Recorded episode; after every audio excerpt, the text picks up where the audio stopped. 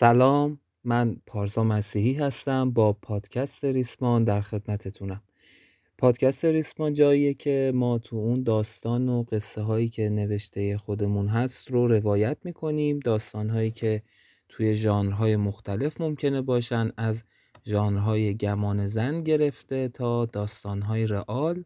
و این اپیزود چهاردهم از سریال روانکاو تاریکی هست. امیدوارم که میزون باشین رو به راه باشین و با حال خوب به این اپیزود گوش بدین.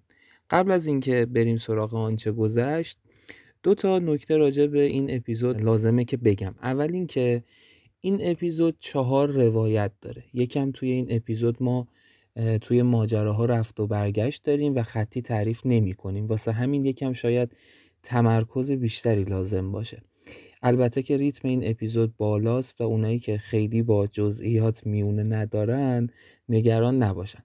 اما تیکه آخر این اپیزود که به جاش هم اشاره می‌کنم نیاز به دقت بیشتر داره تا یکی از مفاهیم داستان خوب جا بیفته. اون یه تیکه رو لطفا دوبل توجه و تحمل کنید. کوتاه هم هست اون تیکه و همین. متشکرم. بریم سراغ آنچه گذشت.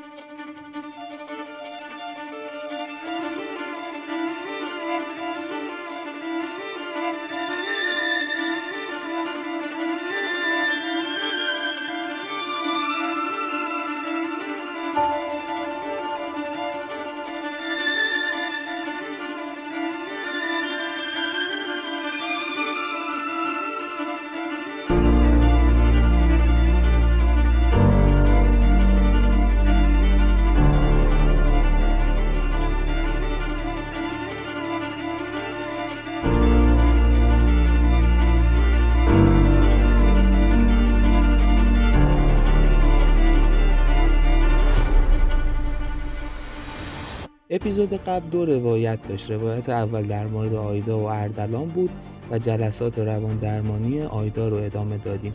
توی اپیزود قبل رسیدیم به اینجا که اردلان روان درمانیش رو شروع کرد با هیپنوتیزم کارش رو برد جلو. جلسه اول و دومی که آیدا رو هیپنوتیزم کرد گفتیم که یکم توی بچگیش و دوره بزرگسالیش می‌رفت و میومد و سعی می‌کرد از ناخودآگاه آیدا چیزهایی که نیاز داره به دست بیاره. طی همین هیپنوتیزم فهمید که آیدا اون حرفایی که در مورد شکنجه می‌زنه صرفا وهمش بوده. توی اون تیکه‌ای که به آیدا گفت عمیقتر زندان رو نگاه کن آیدا می‌گفت من توی زندانم. بهش گفت چه شکلیه؟ آیدا گفت میله های زندان رو می‌بینم دیواره های سیاه رو می‌بینم. اردلان بهش اصرار کرد که عمیقتر نگاه کنه پشت اون دیوارها گفتش که چیزی هست به من بگو چیه و آیدا تونست این رو بگه که من یه پنجره می‌بینم و یه دیواری که تابلوهای عکس روشه و عکس رابرت دنیرو رو می‌تونم تشخیص بدم. و بعد از اون اردلان وقتی آیدا رو از هیپنوتیزم خارج کرد پرسید که اتاقش چه و آیا تابلوهای عکسی داره اونجا؟ و آیدا گفت که آره و اردلان فهمید که عکس رابرت دنیرو هم جزو اون تابلوهای عکس اتاق آیداست و متوجه شد که اون اتفاقات زندان صرفا توی خیال آیدا گذشته و احتمال داره آیدا دچار اسکیزوفرنی شده باشه. نکته بعدی این که سومین جلسه ای که اردلان کار هیپنوتیزمش رو روی آیدا شروع کرد خیلی عمیقتر این کار رو انجام داد. یعنی آیدا رو به لایه های عمیقتر برد و به خواب عمیقتر هیپنوتیزمی فرو بردش و اونجا ابتدا مثل سری های قبل وارد بزرگسالی شد و بعد رفت توی صحنه های شکنجه و شروع کرد به زدن حرفایی که نه تنها حال آیدا رو خوب نمی کرد بلکه حالش رو بدتر کرد. و از یه جایی به بعد شروع کرد به افسودن صحنه های شکنجه برای آیدا و درد و رنج آیدا رو بیشتر می‌کرد. توی روایت دوم رفتیم سراغ اردلان سپهری که سالها قبلتر توی صحرای سونورا بوده و اونجا داره مراحل پاراسایکولوژی رو میگذرونه. گفتیم که ده سالی بود اونجا بود و داشت آموزش می‌دید. آخرین گامش تلپاتی بود که تونست توی دو مرحله تلپاتی رو یاد بگیره. یک بار خودش امواجی رو ساطع کرد و گرگی نزدیک شد و دفعه دوم هم یکی از دوستانش به نام نسرین کمکش کرد و تونست توی همون صحرای سونورا با هوش و خلاقیت و تخیل بالاش با موفقیت تلپاتی رو انجام بده. بعد از اون گفتیم که دنبال استاد بود و با یک حربه خلاقانه و عجیبی تونست اطلاعات اون پیرمردی که ریچارد ازش حرف زده بود رو در بیاره و رفت به سمت پیدا کردن اون پیرمرد و بعد از مدتها پیداش کرد. فهمیدیم که اسم اون پیرمرد نوح بوده یعنی نوح صداش می‌کردن مردم و اهالی اونجا و اردلان بعد از صحبتهایی تبدیل میشه به شاگرد نوح و با هم شروع می‌کنن به سفر کردن. یه سری چیزای دیگه هم فهمیدیم. این که نوح از مجمع پیار امسی خبر داشت و برای اردلان ازشون گفت و اردلان هم متوجه این شده بود که یه عده دارن یه سری کارای عجیب و غریب در موردش می‌کنن و اینکه در نهایت نوح به اردلان بعد از گذشته چند سال گفت که حالا وقت راهمون از هم جدا شه. اردلان به سفرهای تنها پرداخت تا به جوابی که می‌خواد برسه. یعنی بتونه روی حافظه خودش اثرگذار باشه و گفتیم که به جواب هم رسید و تصمیم گرفت جایی بره و کارش رو در مورد حافظه اجرا کنه که از نفوذ مجمع به دور باشه. برای همین دو گزینه داشت کره شمالی و ایران و طبیعتا ایران رو انتخاب کرد و به ایران اومد اما به محض ورودش توسط نیروهای امنیتی ایران دستگیر شد و فهمید که رئیس نیروهای امنیتی که دستگیرش کردن کسی نیست جز حامد. حالا بریم سراغ ادامه ماجرا و اپیزود چهاردهم از سریال روانکاو تاریکی.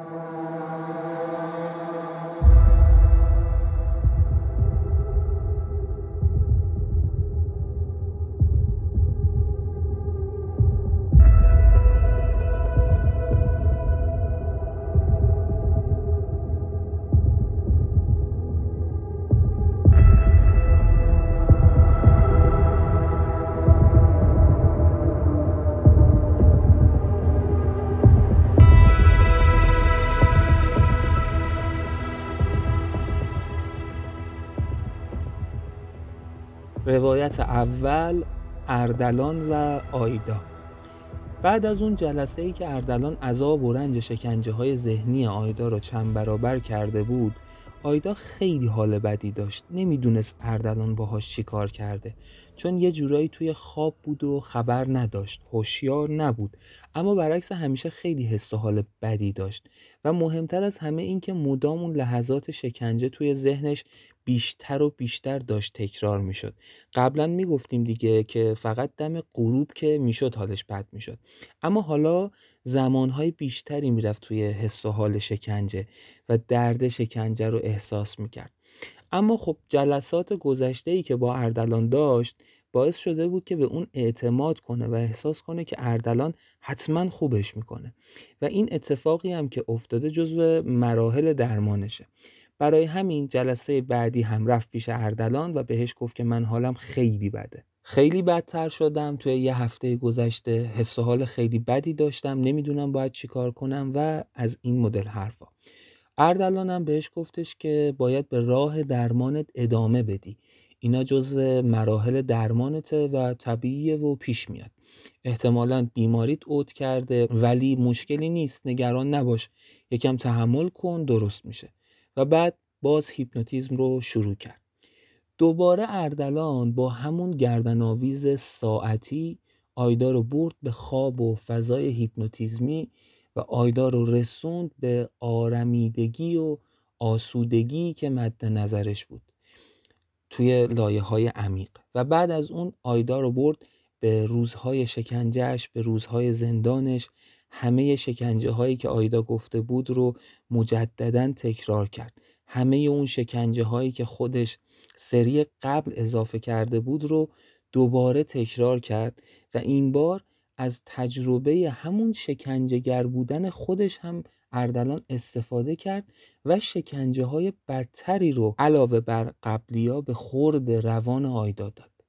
آیدا هر بار که تو این شرایط قرار می گرفت تمام بدنش شروع می‌کرد به لرزیدن. تمام احوالاتش به هم میریخت و حتی این بار تو حالی که واقعا ناهوشیار بود مدام اشک میریخت. اشکاش از چشمهای بستش جاری می‌شدن. حتی داد می‌زد فریاد می‌زد و درخواست کمک می‌کرد. اما اردلان هی حرفاشو تکرار می‌کرد و تکرار و به هیچ وجه کوتاه نمیومد این سری اما اردلان یه کار دیگه ای هم کرد. لابلای این صحبتاش اومد یه دیتای دیگه ای رو به ذهن آیدا نفوذ داد. یه جوری که وارد ناخداگاهش بشه بازم. چی رو؟ این که تنها راه نجات تو این رو به آیدا می‌گفت اردلان این که تنها راه نجات تو از این مخمسه و از این درد و رنج اینه که کاملا به حرفای اردلان سپهر گوش بدی. کاملا جلسات درمانیت رو با اون ادامه بدی و اردلان سپهر تنها کسیه که می‌تونه کمک کنه که تو این درد و رنج رو نداشته باشی و رهاشی ازش. گذشت اون جلسه هم و آیدا حالش خیلی بدتر شد. بعد از اینکه از اونجا اومده بود توی اون هفته فقط افتاده بود روی تخت و حالش به شدت بد بود. پگاه هم خب دو سه جلسه ای بود که دیگر همراهش نمی اومد فکر می‌کرد داره راه درستی رو میره آیدا و خیالش یه جورایی راحت شده بود و رها کرده بود آیدا رو و کسی نبود که بخواد از اون حس و حال بیارتش بیرون. با همون حال افتاده بود روی تخت و دائم داشت اون شکنجه ها رو توی ذهنش متصور می‌شد و اون دردها رو تجربهشون می‌کرد. اون رنج ها رو اون اشک ها رو اون فریادها رو. همه رو مدام تجربه می‌کرد و خیلی حس و حال بدی داشت. انقدر حس و حالش بد شده بود آیدا با اینکه خیلی اهل مشروبات الکلی و اینا نبود اما احساس کرده بود شاید بتونه با این حالش رو بهتر کنه. رفته بود سر یخچال پدرش و چند پیک ویسکی پشت سر هم خورده بود اما افاقه نکرده بود و فقط حالش بدتر شده بود. جلسه بعد هم که رفت سراغ اردلان باز هم همین اتفاق افتاد. یعنی دقیقا همون روال تکرار شد. اردلان حالش رو بدتر کرد یعنی باز با شکنجه های بیشتر از قبل که تزریق می‌کرد به روح و روانش و از اون طرف بیشتر بهش تلقین می‌کرد که فقط اردلان سپهره که می‌تونه کمکت کنه و نجاتت بده. ولی این جلسه هم یک مفهوم جدیدی رو اردلان به روان آیدا تلقین کرد. این که به آیدا می‌گفت تو حتی بعد از مرگ هم از این رنج و از این دردهای شکنجه خلاصی پیدا نمی کنی که هیچ بلکه بدتر و بدتر تجربهشون می‌کنی. و این تصویر که آیدا هیچ وقت از این دردها رها نمیشه و حتی بعد از مرگ هم باید باهاشون سر و کله بزنه تو وجودش شعله گرفت و تو ذهنش متولد شد.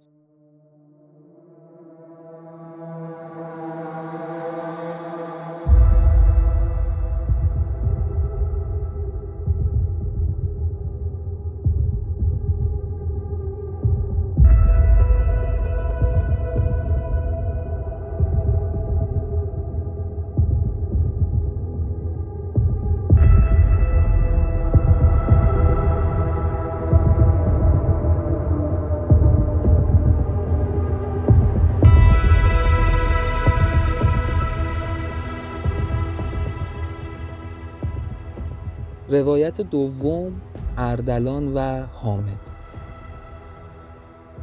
اردلان خیره نگاه می‌کرد به چشمان پرنفوذ حامد. حامدی که با پوزخند اون رو خائن خطاب کرده بود.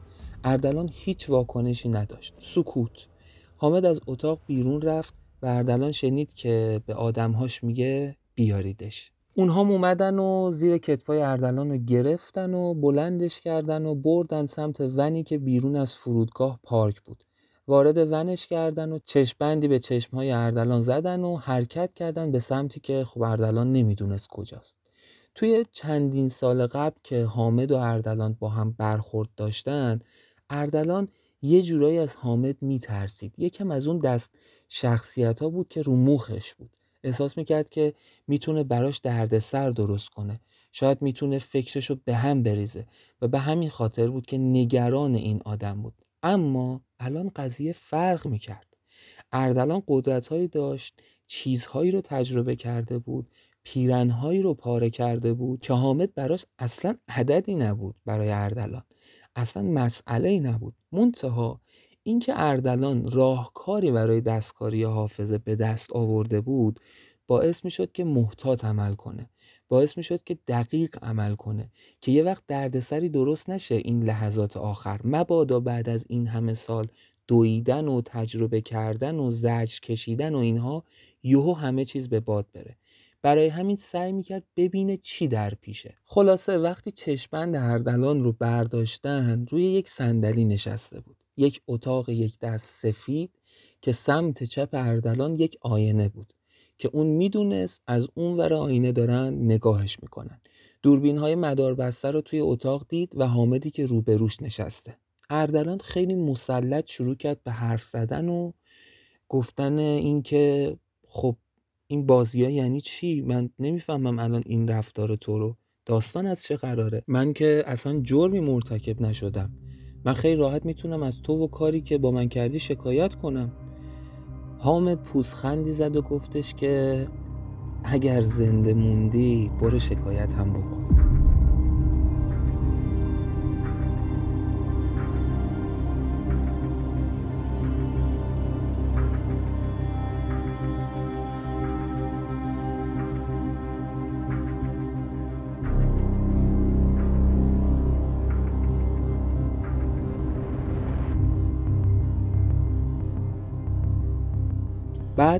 اردلان سری تکون داد و اونم با یه لبخندی جواب داد.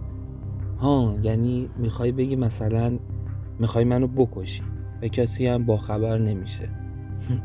مطمئن باش همچین اتفاقی نمیفته حتی اگه بخوای بلایی هم سر من بیاری خودت و حکومتت حتما تاوانش رو پس میدی. حامد اینجا با عصبانیت محکم دستش رو کوبوند روی میز و گفتش دقیقا حرف من همینه. تو یه خائن بودی از اولشم تو زمانی که اومدی ایران همش شعار خدمت به انقلاب و خدمت به جوشش مردم و خروش مردم سر می‌دادی. بعد از یه مدتی که گذشت حرفات خلاصه شد توی شکوهی. بعدش هم اصرار اصرار که من می‌خوام شکوهی رو به سزای اعمالش برسونم. بعدش هم که کارتو کردی فلنگو بستی و رفتی. بدون اینکه به هیچ احدی خبر بدی. بدون اینکه به هیچ کدوم از بالا دستیات خبری بدی. اردلان سرش رو انداخت پایین و گفت من اگر ضد انقلاب شما بودم و اگر با انقلاب شما مشکلی داشتم توی همه سالهایی که به قول تو فلنگ بسته بودم و رفته بودم چرا هیچ کاری علیه نظامتون نکردم؟ همین الان هم نگاه کن تمام کسایی که تونستن از دست شما در برن و مخالف شماها بودن ببین توی شبکه های ماهواره چی کار می‌کنن. ببین برای اینکه شما رو زمین بزنن دارن چی کار می‌کنن؟ یه مورد از من بیار که یک بار اینا رو دیده باشم تو تمام سالهایی که خارج از ایران بودم. آره من اومدم ایران برای خدمتم اومدم ایران. اما وقتی مواجه شدم با اون ظلم هایی که شکوهی کرده بود انقدر پر از نفرت شدم و پر از حال بد شدم. واقعا دست خودم نبود. چشم باز کردم دیدم از یه آدمی به اسم شکوهی متنفرم. و می‌خواستم تمام اون درد و رنج هایی که به اون آدما داده بود رو یه کاری کنم بچشه. وقتی گرفتیمش کشتمش. به خاطر تمام جنایت هایی که کرده بود و مطمئنم هیچکس اندازه من درک نمی‌کرد که اون چه جنایتکاری بوده. اما تازه بعدش انگار فهمیدم چی کار کردم. من مرتکب قتل شده بودم. من همچین آدمی نبودم. من آدمی بودم که با آدما کمک می‌کردم که به زندگی برگردن. حالا خودم از خشم یک آدم رو کشته بودم. برای همین وقتی به خودم اومده بودم که تبدیل به یک قاتل شده بودم. درسته که من یک جنایتکار رو کشته بودم ولی حس قتل برای من خیلی سنگین بود و برای همین خواستم که فرار کنم. از خودم. می‌خواستم اون صحنه ها کلا یادم بره و به خاطر همین بیخبر رفتم از ایران. تو می‌تونی تاریخ خروج من از کشور رو پیدا کنی. من سریع بعد از کشتن شکوهی نبود که از ایران رفتم. بلکه یک مدت زمانی طول کشید. تو اون مدت تو خلوت خودم داشتم کلنجار می‌رفتم با خودم که چی کار باید بکنم و بعد از اون شد که به این نتیجه رسیدم که باید از ایران فرار کنم. حامد با پوسخند نگاه می‌کرد. رو به همون آینه ای که کنارشون بود اشاره کرد و گفت بیاریدش. و بعد رو به اردلان گفتش که ببین تو خیلی آدم باهوشی هستی و همه اینا درسته اما همه آدمای باهوشم بالاخره یه جا سوتی میدن. توی همون لحظه یکی از افراد حامد نقاب سیاه رنگ و دستکشای سیاه رنگ شکنجهگری اردلان رو آورد تو اتاق.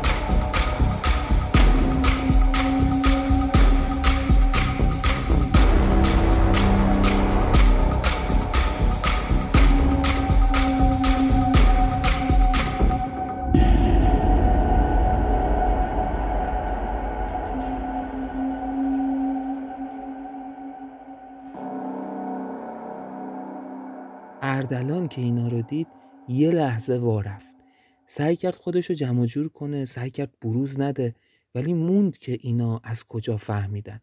اما سکوت کرد. حامد با همون پوسخندی که حالا شدیدتر هم شده بود ادامه داد سوتیت می‌دونی چی بوده؟ سوتیت این دستکشا و نقاب نبود. سوتیت این بود که یادت رفت اون روزی که رفتی سراغ شکوهی که اون کلبه رو پیدا کنی دو تا از بچه ها باهات بودن. همونا که جفتشون افتادن توی دام یکیشون رفت روی هوا و یکیشون افتاد توی چاه. یادت رفت که اسیرن ولی گوششون میشنوه. اونجا شکوهی تو رو چی خطاب کرد؟ یادته؟ بهت گفته بود شکنجهگر تاریکی من.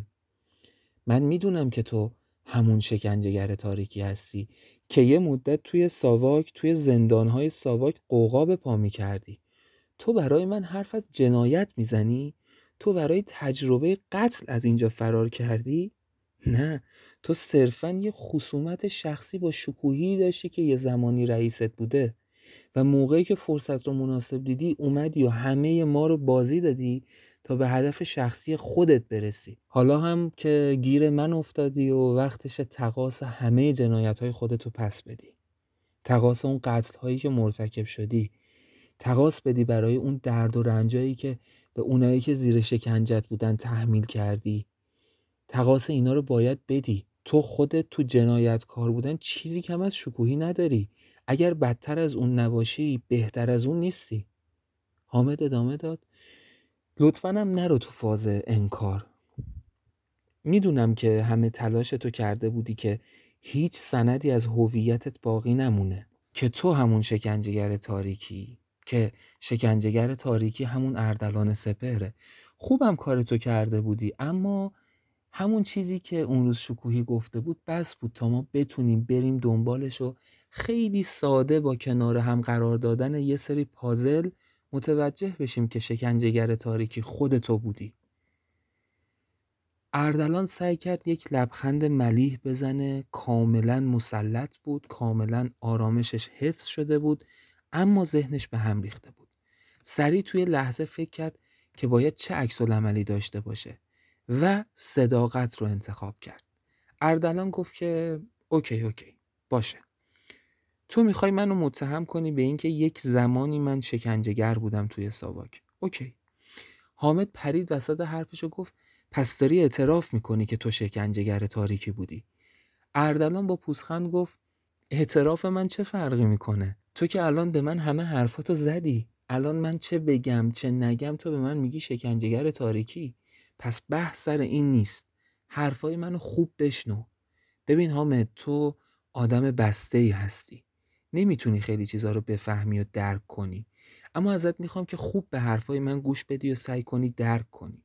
من اگر شکنجهگر شدم چراییش خیلی مهمه. من وقتی 16 17 سالم بود همین شکوهی که تو داری در قبال من تطهیرش می‌کنی کاری کرد برنامه ای ریخت تا من رو تبدیل به شکنجهگر کنه. منو فرستاد آکسفورد درس بخونم روانشناسی بخونم که روان انسانها رو بشناسم برای شکنجهگری. منو فرستاد موساد که شکنجهگری رو یاد بگیرم. همه اینا به اجبار بود. من هیچ اختیاری از خودم نداشتم. وقتی که چشم باز کردم دیدم تبدیل به یه شکنجهگر شدم. تو چه توقعی از من داری؟ ولی مهم اینه که من چیکار کردم؟ آره درسته من چند سال تبدیل به اون آدمی شدم که شکوهی خواسته بود. اما من تقیان کردم. من از اون شرایط اومدم بیرون. تو نمی‌تونی منو محاکمه کنی. من خودم فهمیده بودم راه اشتباه رو و ازش خودم رو کشیده بودم بیرون. من فرار کردم. من برای چی به آمریکا رفتم؟ نه برای اینکه چیزای بیشتری یاد بگیرم و تبدیل به شکنجهگر وحشتناکتری بشم. نه.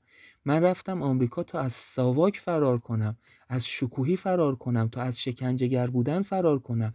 من رفتم تحصیلاتم و ادامه دادم و روانکاوی خوندم. می‌تونی خیلی ساده سرچ کنی و متوجه بشی. تمام کار من تمام تخصص من تبدیل شده بود به رهایی دادن شکنجه دیده ها از درد. برای چی؟ برای اینکه جبران کنم. برای اینکه وجدان من روان من ناراحت بود. از اون نقش ناخواسته ای که ایفا کرده بودم ناراحت بود. از تبدیل شدن به شکنجهگری که من نبودم ناراحت بود. تو شاید بخوای منو متهم کنی به دوره ای که یک شکنجهگر بودم. اما قبل از اینکه کسی بخواد بیاد سراغ من قبل از اینکه کسی منو محاکمه کنه خودم فهمیده بودم راهی که منو به زور آورده بودن توش اشتباهه. فهمیده بودم و رفته بودم جبران کنم و داشتم هم جبران می‌کردم. و زمانی هم که برگشتم ایران واقعا برگشتم که به شما و انقلابی که به نظرم از دل مردم اومده بود خدمت کنم. و منم جزی از اونا باشم.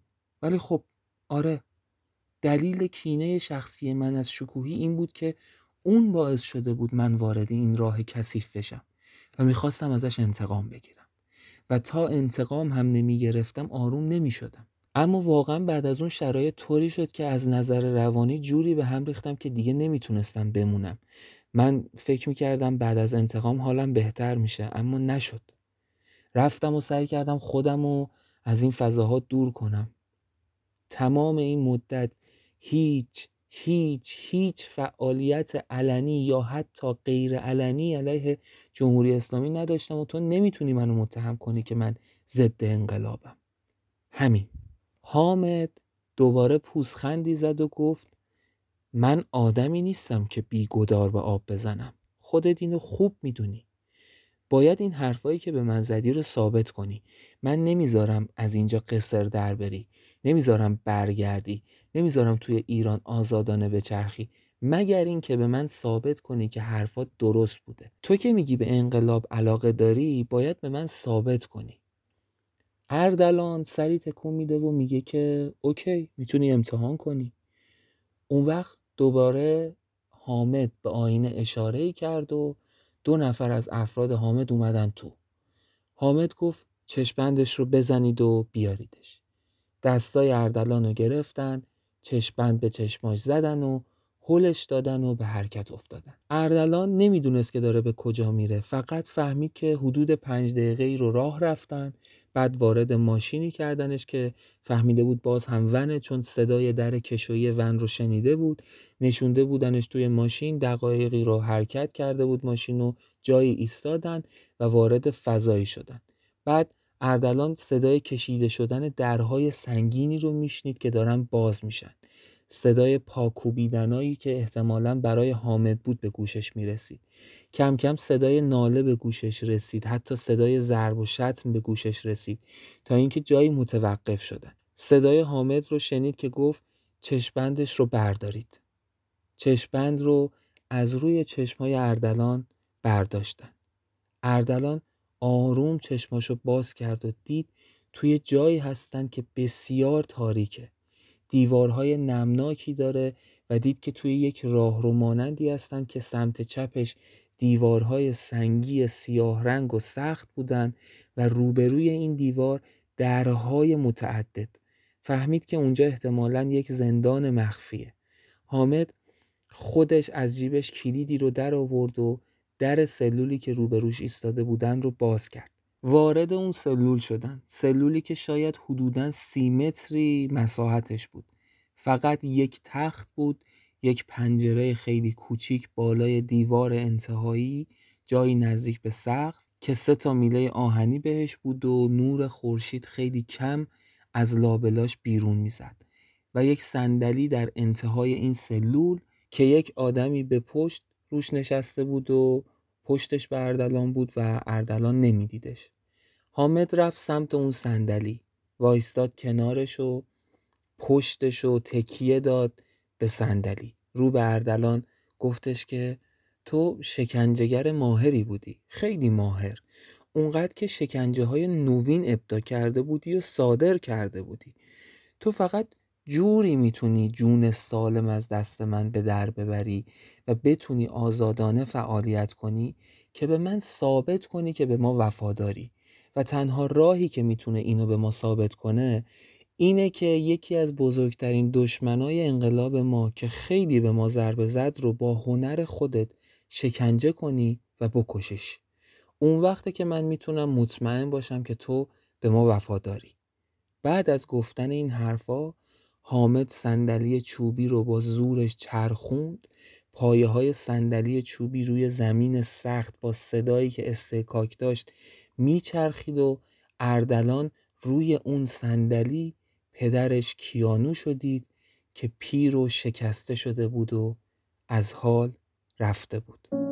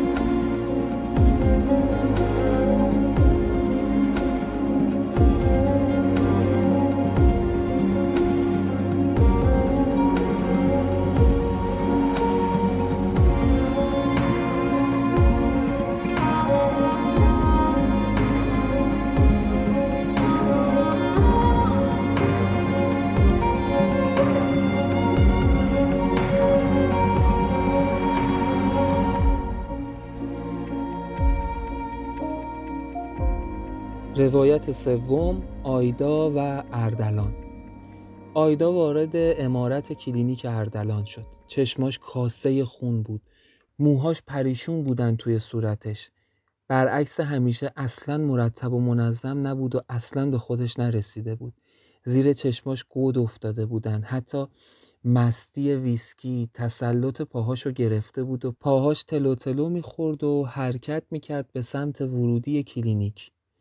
وقتی وارد اتاق اردلان شد بدون هیچ حرفی بدون هیچ کلمه ای رفت سراغ کاناپه و دراز کشید و سرش رو گذاشت روی دسته کاناپه.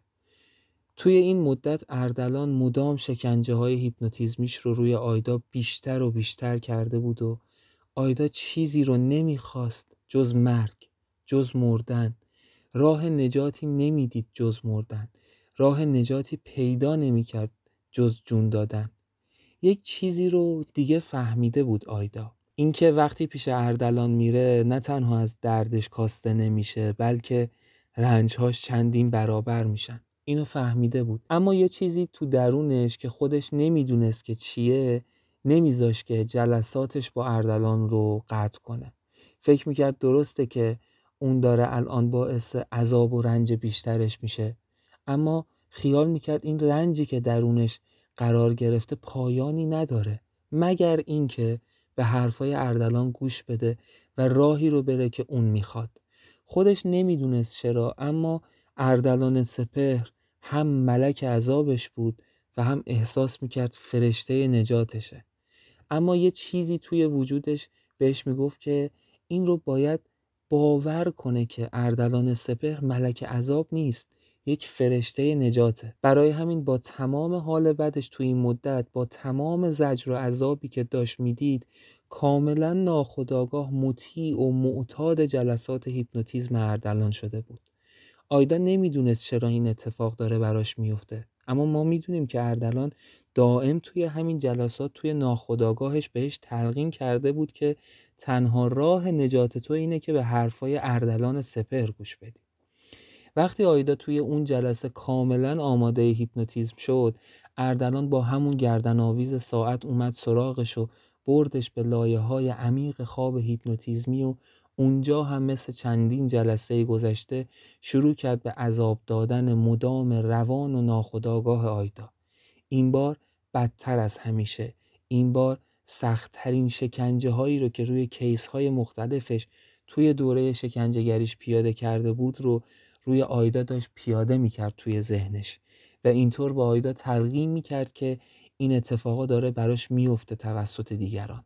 حتی اون شکنجه وحشتناکی رو هم که روی شکوهی پیاده کرده بود به آیدا تلقین کرد که داره روش انجام میشه. آیدا واقعا به مرز جنون رسیده بود. توی همون لحظه هایی که به ته ظرفیت تحمل رنجش رسیده بود توی همون حالی که هیپنوتیزم بود انگار همه وجودش انگار ناخداگاه و خداگاهش با هم. تو حالی که اشک از چشماش پایین میریخت مدام و بیوقفه فریاد می‌زد که من فقط می‌خوام بمیرم. فقط می‌خوام بمیرم و از این درد رهاشم. من دیگه نمی‌تونم تحمل کنم دیگه تاب ندارم. می‌خوام بمیرم می‌خوام بمیرم می‌خوام بمیرم. نجاتم بدین. درست توی همین لحظه بود که اردلان سپر لبخندی روی لباش نشست و شروع کرد کلماتی رو به آیدا گفتن. اون هم این که تو از این درد و رنج خلاص نخواهی شد حتی بعد از مرگ. مگر آنکه خودت خودکشی کنی. اون هم به صورتی که اول چشمهات رو کور کنی و بعد خودت رو خلاص.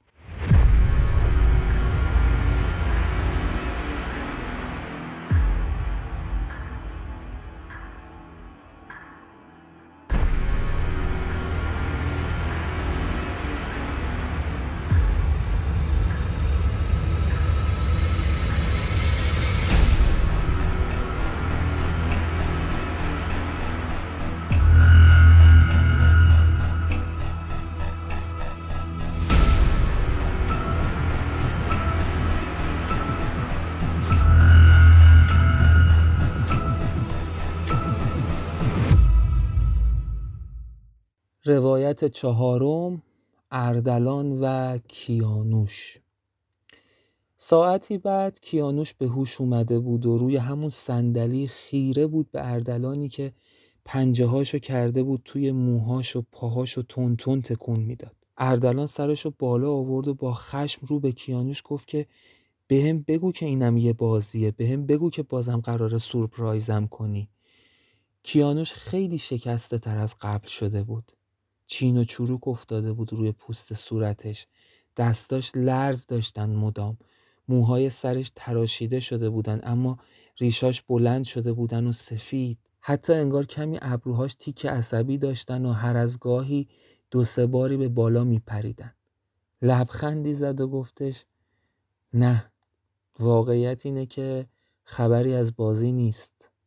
یعنی هست اما این بار روزگاره که سورپرایزمون کرده. این بار من یک کیانوش برنده و بازی داده نیستم. من یک کیانوش شکست خورده و بازی خوردم. هر چقدر که زرنگ باشی هر چقدر که باهوش باشی یه نفر پیدا میشه که از تو باهوش تر باشه. یه نفر پیدا میشه که از تو زرنگ تر باشه. و من این رو یادم رفته بود. و من طمع کردم. آره پسرم. آره اردلان من. من شکستم. من شکست خوردم. من ده ساله که توی این زندان حبسم. توی این سلول حبسم. من دستم رو شد. برای حامد رو شد. برای حامدی رو شد که فکر می‌کردم توی مشتمه. اما واقعیت چیز دیگه ای بود. اردلان با حزنی که توی صداش معلوم بود گفت باورم نمیشه کیانوشی که هر تهدیدی رو تبدیل به فرصت می‌کرد از هر خرابه و ویرانه می‌تونست در بره و برسه به آبادی چطور اینطوری گیر افتاده؟ چطور اینطوری دست و پا بسته شده؟ ده ساله که گیر افتادی و نمی‌تونی کاری بکنی اصلا چطور شد که این اتفاق افتاد؟ اصلا چطور شد که حامد فهمید قضیه از چه قراره؟ کیانوش جواب داد که خیلی ساده است. وقتی زیادی به خودت مطمئن بشی وقتی زیادی خودتو بزرگ ببینی کوچیکترین چیزا از دستت در میره. نمی‌تونی اون وقت چیزای کوچیکو ببینی. خیلی ساده بود که من نباید توی اون شرایط میموندم. من می‌دونستم که حتما یه روزی دستم رو میشه. من می‌دونستم باید فرار کنم. من می‌دونستم که باید از ایران برم. اما طمع کردم. من فکر کردم همه باور کردن که من یه نیروی انقلابیم. همه باور کردن که من اعتقاداتم انقلابیه. حتی با خودم فکر کردم که اگه یه روزی هم لو برم بهانه می‌کنم که قبلا داشتم توی حکومت پهلوی جاسوسی می‌کردم برای انقلابیا اما کسی نبود توی اون غرور محض حالیم کنه که من باید برای حرفام سند داشته باشم. و اگر سندی هم جمع بشه همه بر علیه منه. می‌دونستم که باید برم اما هی به تعویقش مینداختم من داشتم دوباره توی قدرت قلط میخوردم. آره اردلان من همیشه توی طمع قدرت قلط خوردم. وقتی به این فکر می‌کردم که اگه از ایران برم دیگه هیچ جاه و مقامی ندارم هیچ قدرتی ندارم هیچ چی نیستم. نهایتا می‌خوام یه آدم ثروتمند باشم توی یه خونه شاید حتی مجلل زندگی کنم و با یه باغچه بزرگ که باید با گل و سر کنم از این تصویر حالم به هم می‌خورد. من نمی‌تونستم قدرت رو ول کنم. من نمی‌تونستم جاه و مقام رو ول کنم. توی حکومت پهلوی اون شکلی توی جمهوری اسلامی این شکلی. و یادم می‌رفت که هر لحظه ممکنه دستم رو بشه. هر لحظه ممکنه این طوفانی که دامنگیر خیلیا شده دامنگیر منم بشه. انقدر تعلل کردم و انقدر خودم رو به اون راه زدم تا اون اتفاقی که نباید افتاد همین حامدی که یه روزی چشم بسته اوامر منو اطاعت می‌کرد مچ منو گرفت و ده ساله که من به این روز افتادم که می‌بینی اما نمی‌فهمم تو اینجا چی کار می‌کنی؟ تو چرا برگشتی؟ تو نباید برمیگشتی اردلان تو نباید خودتو به خطر مینداختی اردلان حرف کیانوش رو قطع کرد و گفت من اگر اینجام چون مجبور بودم چون چاره ای نداشتم الان باید چیکار کنیم؟ چطور باید از این مخمسه خلاص شیم؟ من حتما راه فراری پیدا می‌کنم که هم خودم رو نجات بدم هم تو رو. درست توی همین لحظه که اردلان این حرف رو زد در سلول باز شد. حامد وارد سلول شد و با خشم گفت بهتره که فکر فرار رو از سرت بیرون کنی. هیچ راه فراری از اینجا نه برای تو نه برای پدرت وجود نداره. من همه چیز رو درباره شما می‌دونم. پس تنها راه نجاتت اینه که کاری رو که بهت گفتم انجام بدی. و بعد از مقابل در کنار رفت حامد. دو نفر با یک سری وسیله وارد سلول شدن. وسیله هایی که تماما وسیله های شکنجه های اردلان بودن. از دهن و شلاق با تیغه های مختلف گرفته تا انواع قیچی ها، انواع خنجرها، انواع ناخونکش ها، انواع ناخونگیرها تا صندلی شوک الکتریکی. هر وسیله‌ای که اردلان داشت تو روزگار شکنجهگریش حالا جلوش بود و اردلان اگر قرار بود جون خودش رو انتخاب کنه و زنده بمونه راهی نداشت جز اینکه جون پدرش رو بگیره. بعد از اینکه همراهان حامد وسایل رو گذاشتن توی سلول حامد رو کرد به اردلان و گفت وقتت نامحدوده هر چقدر بخوای می‌تونی اینجا وقت بگذرونی. اگر کاری که باید انجام دادی و جون اونو با شکنجه گرفتی این در روت باز میشه. وگرنه تو هم انقدر توی این سلول میمونی تا اول جون دادن کیانوش رو ببینی و بعدش هم خودم خلاصت می‌کنم. بعد اشاره کرد به دوربین های مداربسته توی سلول و بهش گفت حواسم کامل بهتون هست. و در و کوبید و از اونجا بیرون رفت.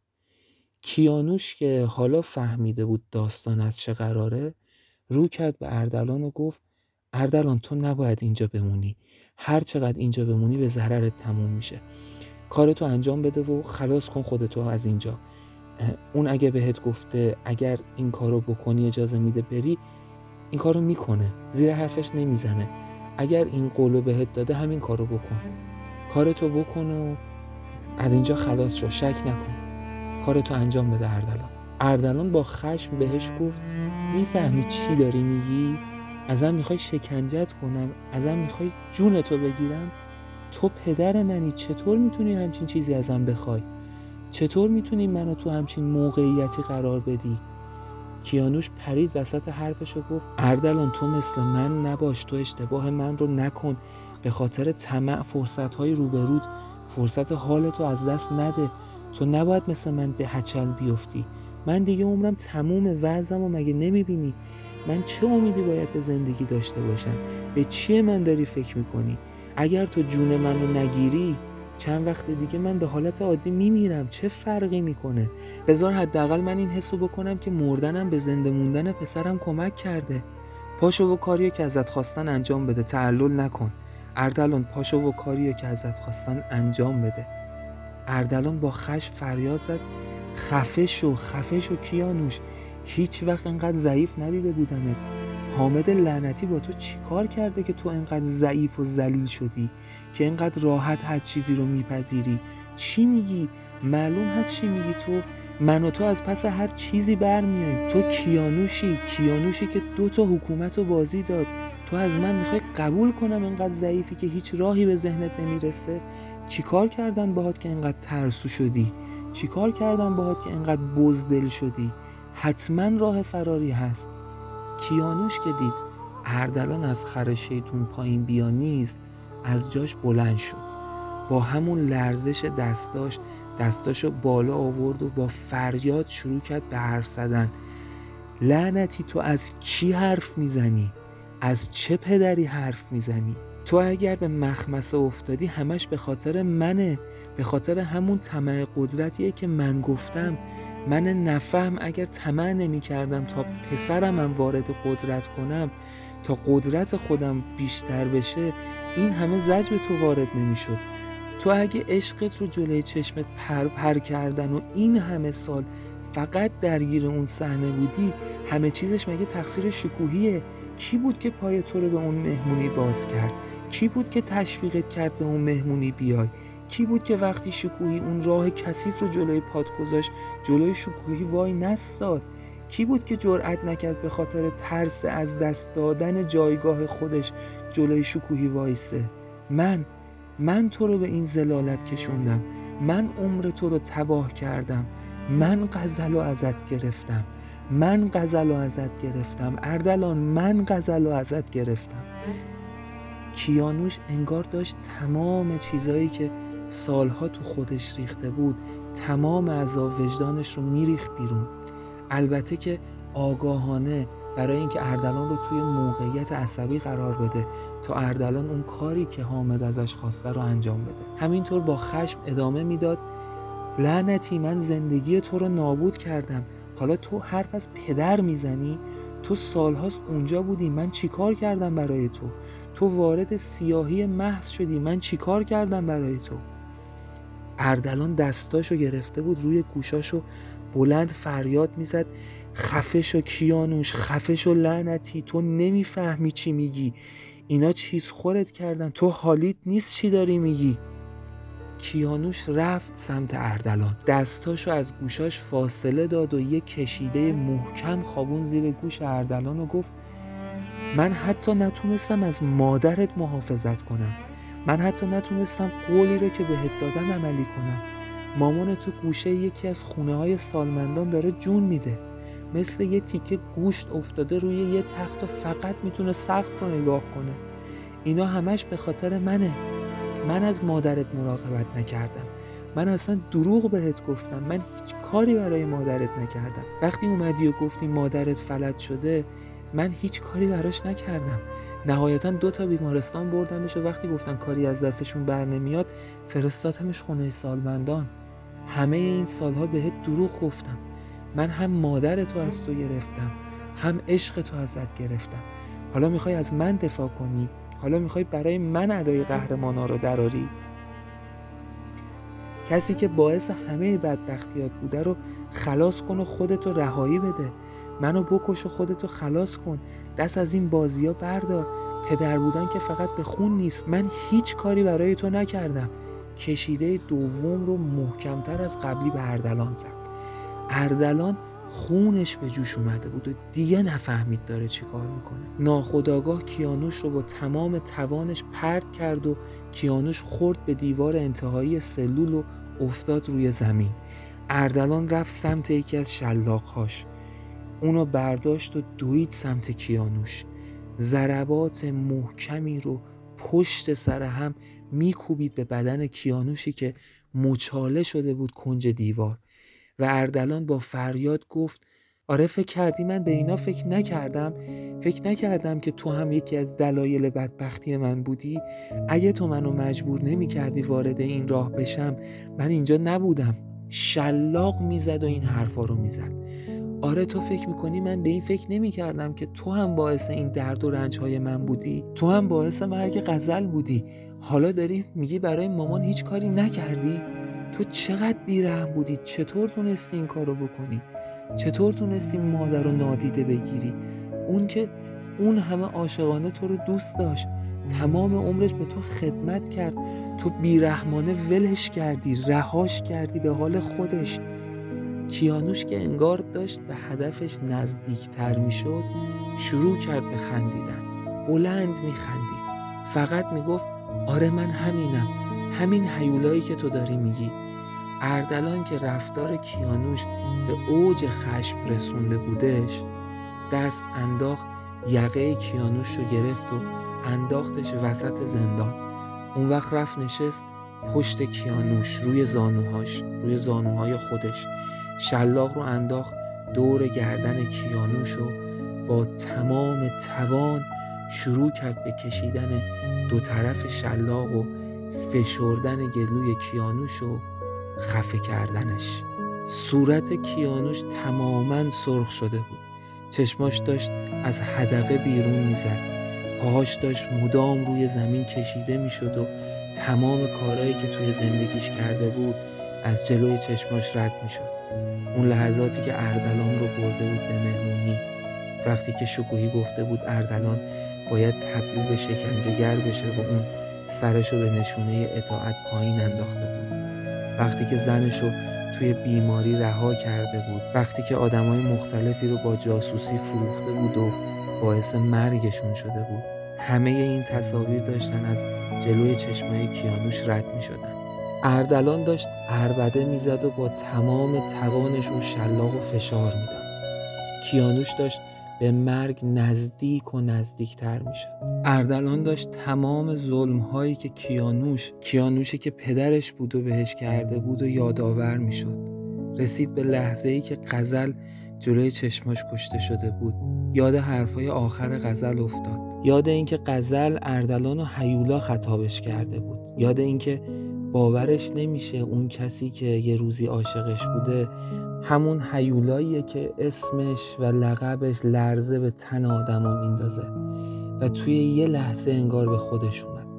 حیولایی بدتر از این پیدا میشه که بخواد پدرش رو بکشه. توی همون لحظه انگار غزل رو روبروش دید. غزلی که با نفرت داره نگاهش می‌کنه. اینجا بود که تازه فهمید داره چی کار می‌کنه. شلاق و پرد کرد اون و رو خودش از کیانوش فاصله گرفت و با وحشت به دستای خودش و شلاقی که اون طرف افتاده بود نگاه می‌کرد. کیانوش که از مرگ فاصله گرفته بود روی زمین افتاده بود و به شدت صرفه می‌کرد.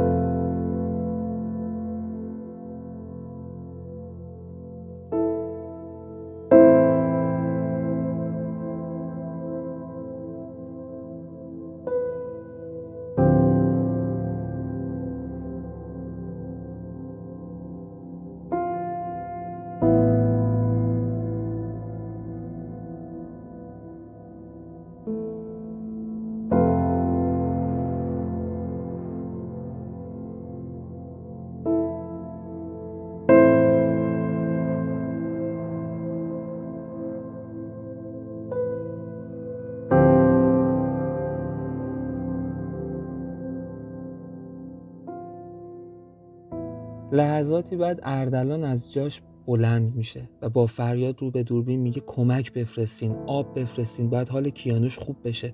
چندین بار با فریاد این حرفا رو رو به دوربین می‌زنه اما هیچ اتفاقی نمیفته. بعد وقتی می‌بینه افاقه نمی‌کنه و صرفه های کیانوش هم هر لحظه شدیدتر میشه ادامه میده حامد بیا من حرفای مهمی برای گفتن بهت دارم. حرفامو بشنو اگر که رازید نکرد هر کاری خواستی بکن. فقط الان کیانوش رو نجات بده. مطمئن باش از شنیدن حرفای من پشیمون نمیشی. سی ثانیه بعد در سلول باز میشه و سه نفر وارد سلول میشن و میرن سراغ کیانوش تا کمک کنن حالش بهتر بشه. توی همون حال حامد وارد میشه و کنار در میسته و به اردلان میگه دنبالم بیا. حامد اسلحه رو از کمرش در میاره و رو به اردلان میگه که حرکت کن. و بهش میگه که مسیر راهرو رو مستقیم برو. اون راهروی تنگ و تاریک و پر از درهای سلول های انفرادی رو رد می‌کنن و انتهاش یک راهروی دیگه به سمت راست بود. اونجا رو میرن و در انتهای اونجا پله هایی بود به سمت بالا. پله ها رو رفتن بالا و به یک فضایی رسیدن که شبیه به یک بیمارستان بود. دیوارهای سفید اما باز هم پر از اتاق و سکوت. سکوت عجیبی که حتی یکم ترسناک بود. به در یکی از اتاقا که می‌رسن حامد به اردلان میگه برو تو. اردلان میره داخل و با یک اتاق بزرگی روبرو میشه که پر بوده از سیستم و مانیتورهای دوربین و اینها. حامد دستبند رو از روی یکی از میزهای اتاق بر میداره و می‌زنه به دستای اردلان و میشونتش روی یکی از سندلی های اون اتاق و خودشم میشینه روبروش و میگه امیدوارم حرفایی که می‌زنی ارزش وقتی که داری ازم می‌گیری رو داشته باشه. اردلان بهش میگه که حامد همین اول کار بهت بگم که من پدرم رو نمی‌کشم. تحت هیچ شرایطی این کار رو نمی‌کنم. تو که حرف از خوب بودن و پاک بودن و اعتقادات راسخت می‌زنی می‌خوام بدونم فقط این درسته که از یک پسر میخوایی که پدرش رو بکشه؟ حامد پوسخندی می‌زنه و میگه مجرم مجرمه. و کسی که باید اجرای حکم مجرم رو بکنه باید وظیفهش رو انجام بده. حالا می‌خواد مجرم هر کی باشه. اردلان بهش میگه که قشنگه. قشنگه که برای هر حرفی دلیلی برای خودت داری. اردلان ادامه میده و میگه که لپ کلام برام مهم نیست. من هر چقدرم آدم کثیفی باشم کسی نیستم که پدرم رو به قتل برسونم. تو می‌تونی خودت من رو بکشی. البته که مطمئن باش که برات دردسر درست میشه. آدمایی هستن اونور که اگه بفهمن به من آسیبی وارد شده حتما رهاتون نمی‌کنن و راحتتون نمی‌ذارن. اما حرف من تهدید نیست. تو تو شرایطی قرار داری که تو موضع بالاتری نسبت به من. ولی من از تو درخواستی دارم که همون آزادی خودم و پدرمه و در قبالش به تو اطلاعاتی میدم و چیزهایی میگم که می‌دونم حتما اگر بشنویشون مشتاقشون میشی و شاید بتونیم اونطوری با هم معامله کنیم.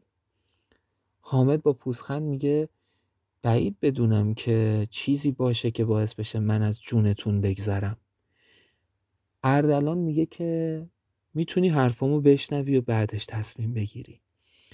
حامد سری تکون میده و میگه میشنفم اردلان سعی می‌کنه کاملا تمرکز کنه و با تمرکز تمام حرف بزنه. درسته که دقایقی قبل لحظات خیلی تلخی رو پشت سر گذاشته بود. اما اون آدمی بود که یاد گرفته بود که چطور تمرکز کنه. اردلان شروع می‌کنه از تمام ماجراهایی که توی زندگیش باعث شده بوده به اون راه کشیده بشه رو به حامد گفتن. از این میگه که اصلا اون چیزی که باعث شده وارد این فضا بشه نه پدرش بوده نه حتی شکوهی بوده بلکه مجمعی بوده به اسم PRMC از PRMC میگه از عظمتش میگه از قدرتهاش میگه از کارهایی که اونها کردن میگه. تمام چیزهایی که از نوح از اون پیرمرد درباره مجمع پیارمسی شنیده بود رو به حامد انتقال میده و از همه اینا مهمتر این که به حامد میگه که اونها سالهاست که دنبال یک جوابن برای حافظه برای کاری که بتونن روی حافظه بکنن. و من رو یکی از کیس های مورد آزمایششون قرار داده بودن و بین این همه آدم من تنها کسی هستم که به این جواب رسیدم. توی راه رسیدن به این جواب قدرت های مختلفی به دست آوردم مثل تلپاتی مثل پرواز روح مثل الهام. دلیل اصلی هم که برگشتم ایران این بوده که بتونم دستاوردهام رو از اونا مخفی کنم. صادقانه بهت میگم بحث خدمت به کشور و اینها در میون نبوده و نیست. بحث این بوده که من فقط دو گزینه داشتم برای اینکه از دسترس مجمع دور باشم و نفوذ اونها روی من کمتر باشه. اونم ایران و کره شمالی بود و من به خاطر اینکه خوب با اینجا آشنایی بیشتری دارم ایران رو انتخاب کردم و برگشتم به اینجا. و بعد اردلان به حامد میگه که من دستاورد بزرگی دارم به دست میارم که اگر بتونم بهش برسم هم شاید قدرت و هم شاید ثروت و ارزشهای فراوونی رو به هر مقام بیاره. من در قبال اینکه تو آزادی من و پدرم رو تضمین کنی و حتی با استفاده از قدرتت و نفوذت از من محافظت کنی بهت این قول رو میدم که وقتی اون دستاورد رو به دست آوردم که تمام زندگیم صرفش شده اون رو با تو یا حتی هر کس دیگه ای که بخوای و یا حتی حکومت به اشتراک می‌ذارم. حامد بلند می‌زنه زیر خنده و میگه تو منو احمق فرض کردی؟ داری یه سری داستان برای من تعریف می‌کنی و توقع داری من باور کنم؟ از چی حرف می‌زنی؟ از تلپاتی؟ از الهام؟ از پرواز روح؟ اینا عراجیفی بیش نیستن.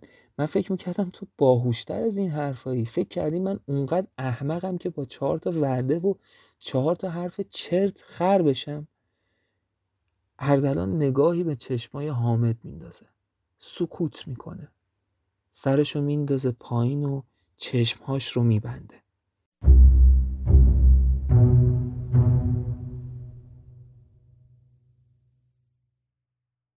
اردلان سرشو میاره بالا با لبخند شروع می‌کنه به گفتن حرفایی. این حرفایی که الان من میگم حرفاییه که اردلان داره می‌زنه به حامد. اردلان میگه که حامد اردلان رو از راهروهای زندان برد بالا پیچیدن به راست. از پله رفتن بالا و وارد فضای طبقه بالا شدن. وارد یکی از اتاقها شدن. اتاق مانیتورینگ. حامد از روی میز دستبند رو برداشت و به سمت اردلان اومد و نزدیکش شد و به اردلان گفت دستتو بیار بالا. اردلان دستاشو آورد بالا تا حامد به دستش دستبند بزنه. اما درست توی همین لحظه اردلان کاملا ناگهانی مشتی حواله صورت حامد کرد و وقتی حامد پرت زمین شد اردلان خودش رو انداخت روی حامد و اون دست حامد که توش اسلحه بود رو محکم گرفت و چندین بار محکم به زمین کوبید تا اسلحه از دست حامد افتاد. اون وقت شروع کرد چندین بار پشت سر هم به صورت حامد مش زدن و بعد اسلحه رو برداشت و رو به حامد گرفت و حالا هم مشغول تهدید کردن حامد برای نجات دادن خودش و پدرشه. اینجا حرفای اردلان تموم شد. حامد با تعجب داشت نگاه می‌کرد. بعد گفت چی میگی؟ چرا چرت و پرت داری تحویل من میدی؟ این عراجیف چیه که داری میگی؟ اردلان اما فقط با سکوت نگاهش می‌کرد حامد گفت بهت میگم چی داری میگی؟ این حرفایی که زدی یعنی چی؟ چیه این حرفا؟ اما باز هم مواجه شده بود با سکوت اردلان چند ثانیه بعد صدای محکمی از برخورد لگد یکی از آدمهای حامد به گوششون رسید چند نفر همزمان با هم وارد اتاق شدن و همگی با هم اسلحه هاشون رو نشونه رفتن سمت سر اردلان حامد با تعجب برگشت و به افرادش نگاه کرد و گفت اینجا چه خبره؟ چرا اینطوری می‌کنید؟ کی هستن به شما اجازه داد بیاین تو؟ یکی از افراد همونی که با لگت در رو باز کرده بود و اتفاقا یکی از همون آدمایی بود که اردلان وقتی برای پدرش کمک خواسته بود وارد سلول کیانوش شده بود گفتش که قربان من احساس کردم شما تو خطرین. حامد گفت یعنی چی من تو خطرم؟ گفت نمی‌دونم فقط یه چیزایی شنیدم که شما وقتی اومدین به اردلان دستبند بزنیم اون شما رو زده و اسلحه رو ازتون گرفته. نمی‌دونم چرا اصلا همچین چیزی به ذهنم اومد. من رو ببخشین قصد جسارت نداشتم. درست توی همین لحظه اردلان بلند همون قهقه های معروفش زد. بلند و بیوقفه میخندید. حامد با تعجب و چشم های گرد شده به اردلان زل زده بود. بعد اردلان کمی خم شد به سمت حامد و تو چشماش زل زد و گفت به این میگن تلپاتی.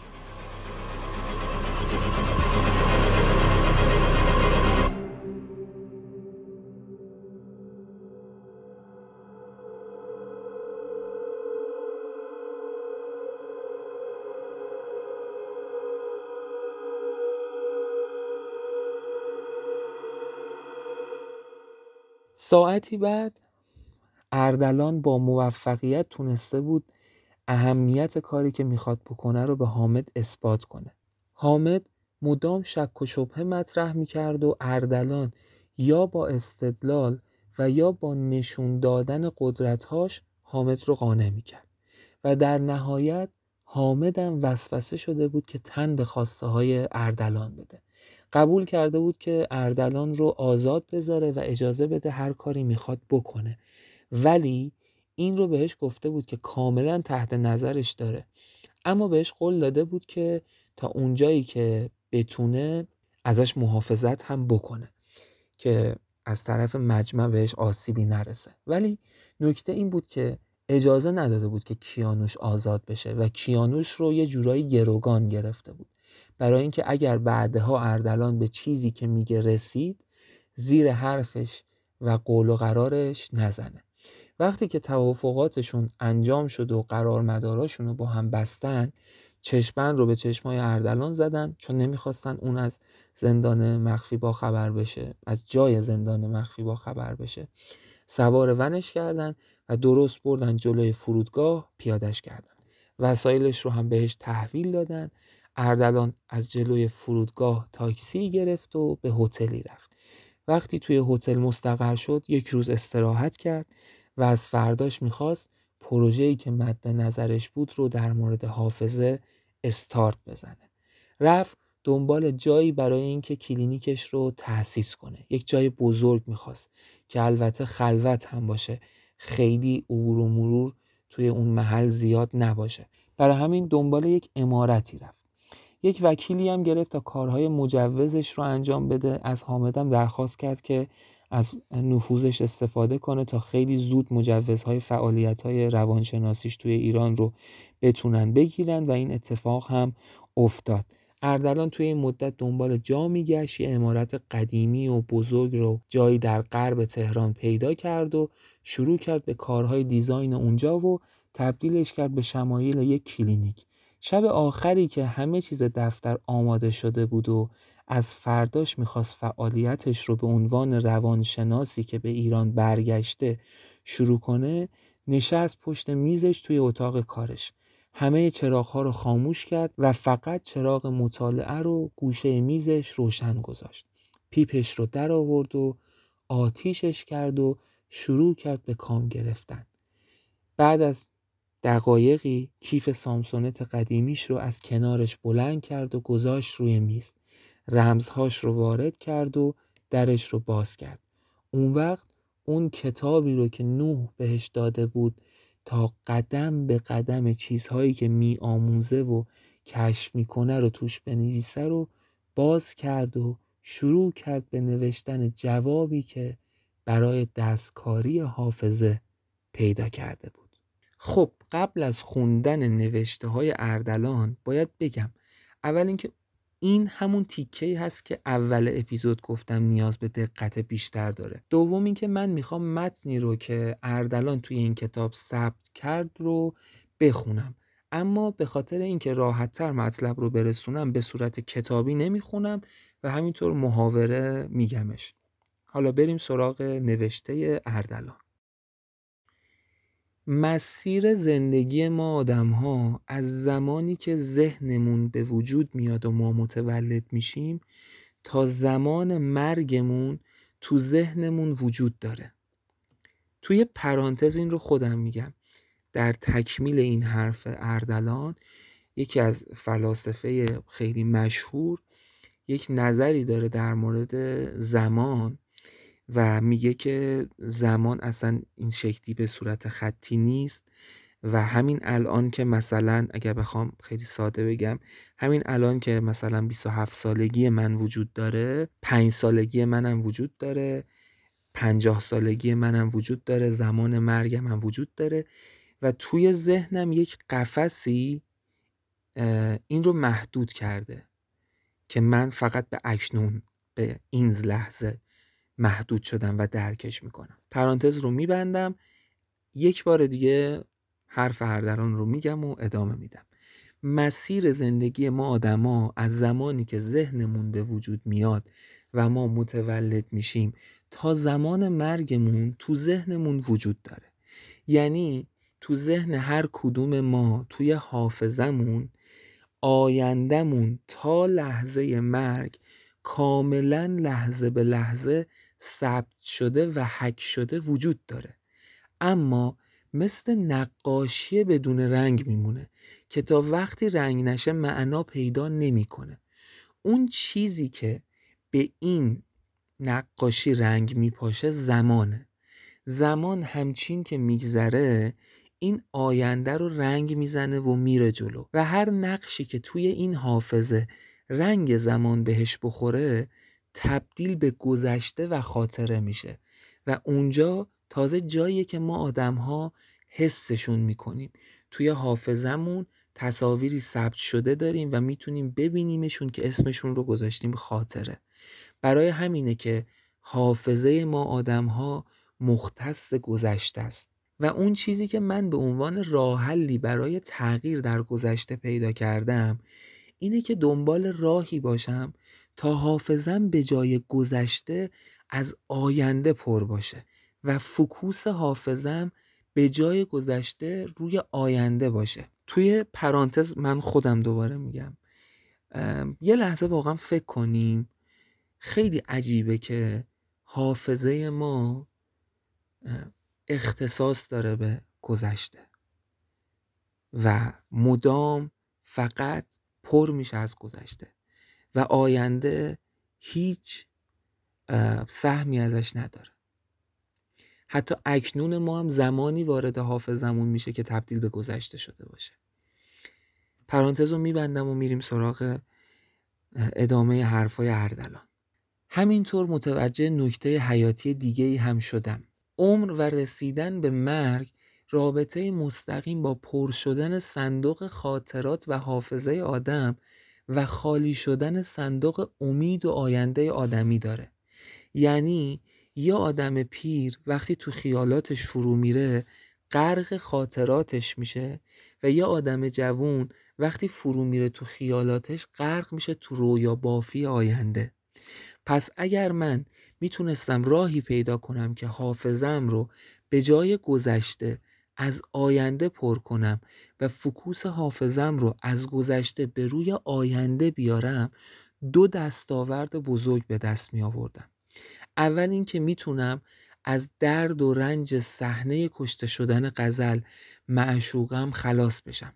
چون وقتی که ذهنم می‌خواد به یاد بیاره چیزی رو به جای گذشته آینده رو به یاد میاره. شاید فهم این حرفم کمی سخت باشه. با مثالی راحتتر توضیح میدم. سالهاست بشر به دنبال اختراع ماشین زمانه. فکر کنیم این ماشین اختراع شده که قابلیتش اینه که شما رو برای یک روز به ده سال بعدتون می‌بره و بعد از اون یک روز شما رو به زمان حال خودتون برمیگردونه. احتمالا از وقتی که برگردین تا مدتها حافظه شما آینده ده سال بعدتون رو به یاد میاره. و این درست همون چیزیه که من دنبالشم. دومین دستاورد این که همونطور که گفتم اگر بتونم ذهنم رو از آینده پر کنم صندوق امید و آرزو و آینده من خیلی پربارتر از صندوق خاطرات گذشتم میشه. و این دقیقا یعنی عمر دوباره. درست همون چیزی که نوح درباره عمر طولانی می‌گفت.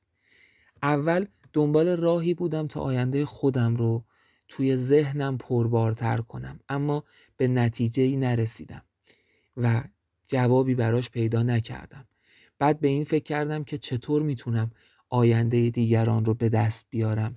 از ذهن آدمی دیگه آیندهش رو به ذهن خودم انتقال بدم. سالها گشتم و تحقیق کردم تا به رازی بزرگ دست پیدا کردم. جواب من پیش کسانیه که تن به خودکشی میدن. آدمی که به مرگ طبیعی و یا حتی کشته شدن توسط دیگران از دنیا میره تمام سرنوشت و آینده خودش رو طی کرده. تمام آیندهش تبدیل به گذشته شده. اما آدمی که خودکشی می‌کنه آینده خودش رو آینده ای رو که توی ذهنش وجود داشته رو رها می‌کنه از دست میده. بعد از مدت ها فهمیدم که کسانی که خودکشی می‌کنن در لحظات آخر و در لحظات احتضارشون لحظه ای وجود داره به اسم لحظه افتقاد. لحظه ای که آینده و تمام سرنوشت انسانی که خودکشی کرده در هستی رها میشه. و من باید درست توی اون لحظه با ترفندایی که کشف کردم آینده رها شده انسانی که خودکشی کرده رو شکار ذهنی کنم. کاری که بسیار سخت و طاقت فرساست. اما چیز دیگه ای که فهمیدم اینه که از اونجایی که چشم مهمترین عضو ثبت حافظه ذهن انسانه اگر علت مرگ کسی که خودکشی می‌کنه مرتبط با چشمهاش باشه شکار آیندهش در احتضار و لحظه افتقادش بسیار راحتتر و کم ریسکتر و نکته آخر این که حافظه انسان از سه بخش اصلی تشکیل شده و من برای پر کردن ذهنم از آینده نیاز به سه قربانی دارم. سه قربانی که خودکشی رو سرانجام سرنوشتشون قرار بدن.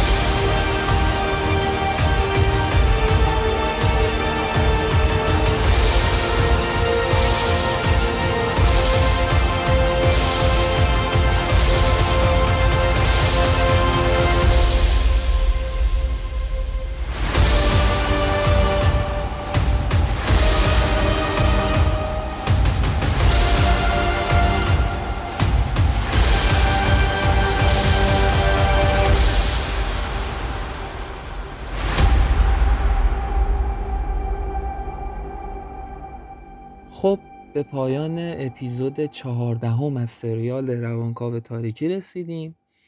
ممنونم که کنارمون بودین و شنیدین ما رو. امیدوارم که لذت برده باشین. کامنت و نظر فراموشتون نشه. اگر از Castbox ما رو دنبال می‌کنید subscribe کردن ما فراموشتون نشه. لایک اپیزود فراموشتون نشه. بارها گفتم باز هم میگم اگر کمی به ما لطف دارید و محبت دارید و ما رو گوش میدین. اگر دوست دارین به ما کمک کنین بزرگترین کمکی که می‌تونین به ما بکنین اینه که ما رو به دوستانتون معرفی کنین. اینستاگرام و توییتر ما رو از یاد نبرید و مثل همیشه ممنونم از همه دوستانی که کنار من هستن. مرسی از سعید محمد رضایی مرسی از محمد مؤمنی متشکرم از متین شیر محمدی و بسیار ممنونم از جواد رحمانی عزیزم. مراقب خودتون باشین. دوستتون داریم تا اپیزود بعد فعلا.